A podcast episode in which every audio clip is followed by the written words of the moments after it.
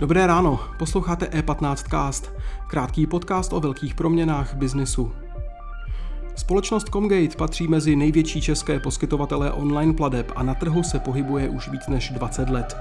Jak e-commerce firmy reagují na současný ekonomický stav v Česku i v Evropě a jak oblast e-commerce bojuje s propadem, který přišel po růstu v době covidové pandemie.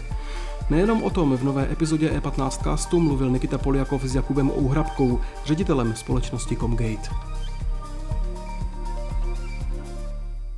Chtěl bych tu přivítat Jakuba Ouhrabku ze společnosti Comgate. Jakuby, dobrý den. Dobrý den. Comgate poskytuje platební brany a terminály a naším dnešním tématem je vlastně, jak eh, e-commerce svět eh, reaguje na současný eh, ekonomický stav této země Evropy, jak na to reagují přidružené biznesy, jako je ten váš a co vlastně můžeme čekat v příštích měsících, příští rok, kam se z hlediska technologií váš biznis může vyvíjet a vlastně jak bude hrát s tím, co se bude v Česku do budoucna odehrávat. Chci se zeptat, eh, Jakube, jak vy vnímáte současnou situaci e-commerce biznisově, eh, protože když se podíváme na ta čísla, tak e-commerce nezažívá nejlepší rok. Po, po nějakém růstu, dobíhají tady samozřejmě nějaké setrvačnosti ale eh, ekonomika se ochlazuje, to asi bude dopadat eh, sekundárně, multiplikačně na váš biznis. Popište, v jakém jste teď stavu.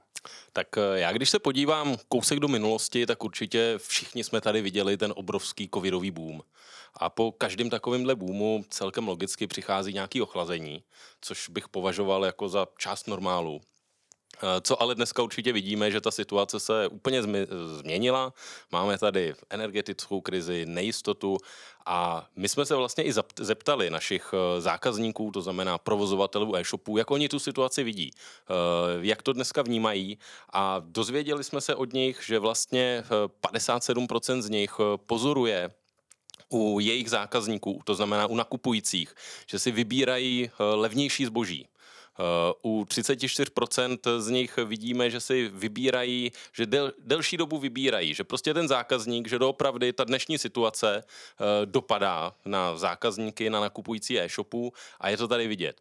A když se podívám na ty provozovatele e-shopu, na obchodníky, tak jich se to dotýká vlastně i z druhé strany. Eh, velká většina Eh, téměř více než 80% z nich vidí u svých dodavatelů, že jim zvyšují ceny, že jim rostou vstupy.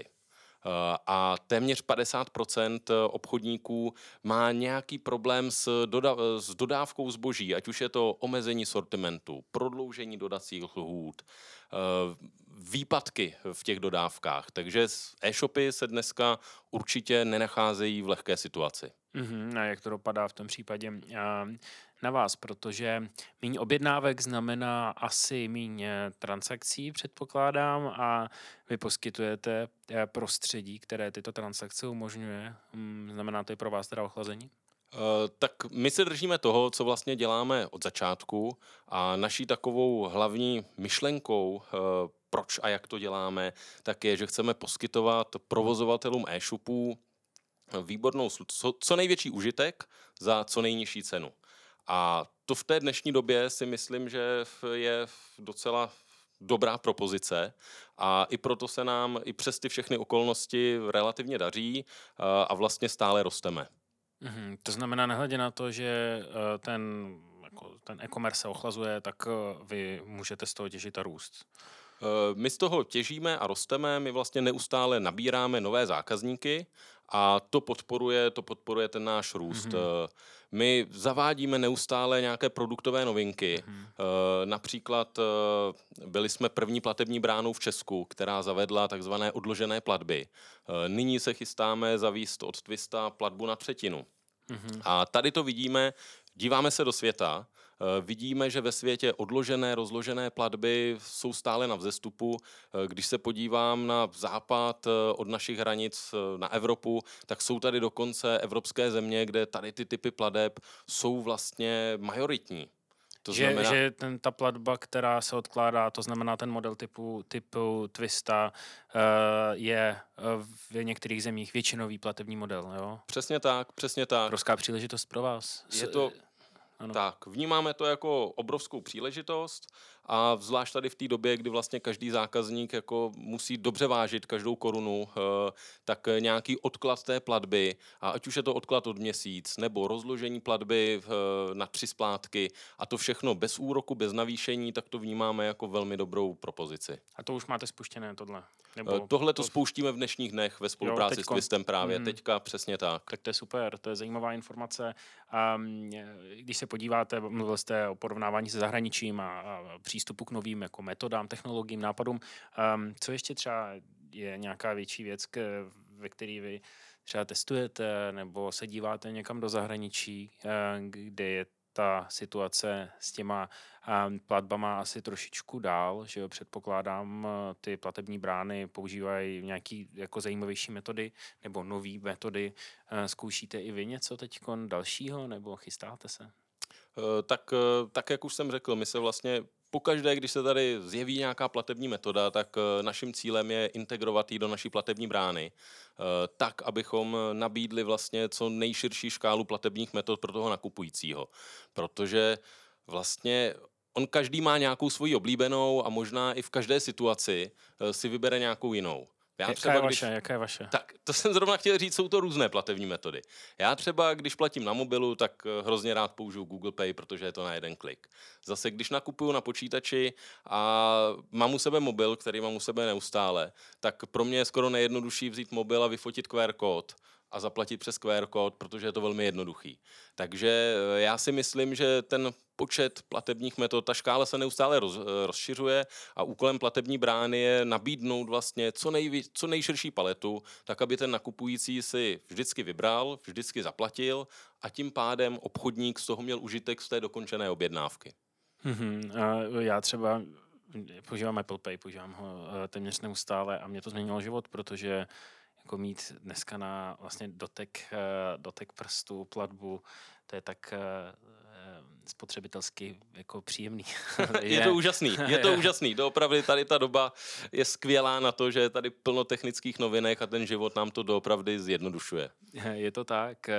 Vy jste zmínil spolupráci s Twistem. Twist je na trhu dlouhou dobu, spojila se s velkým hráčem, se Zipem a ta firma ale zažívá poklesy i, jako má market cap se ji teď snížil uh, na, na burze, jsou tam nějaké jako negativní vlivy. Um, může mít uh, tady ten business model nějaký trhliny? Uh, ta spolupráce? Proč, proč vlastně k tomu poklesu dochází? Tak my určitě tady to vidíme a co já bych možná rád řekl, že my se diametrálním způsobem lišíme od startupu. Eh, my jsme nepřišli s nějakou jako geniální myšlenkou, eh, na kterou bychom teďka tady hledali investora nebo hledali eh, peníze v dalším a dalším investičním kole. My žádného investora nepotřebujeme. My vlastně rosteme o desítky procent každý rok a dokážeme tady ten růst samofinancovat. Takže my jdeme naší cestou, postupnou cestou, postupným produktovým zlepšováním a nabíráním nových zákazníků. Jste schopen předpovědět, co bude příští rok? Tak. pro vás, pro vás. Velmi dobrá otázka.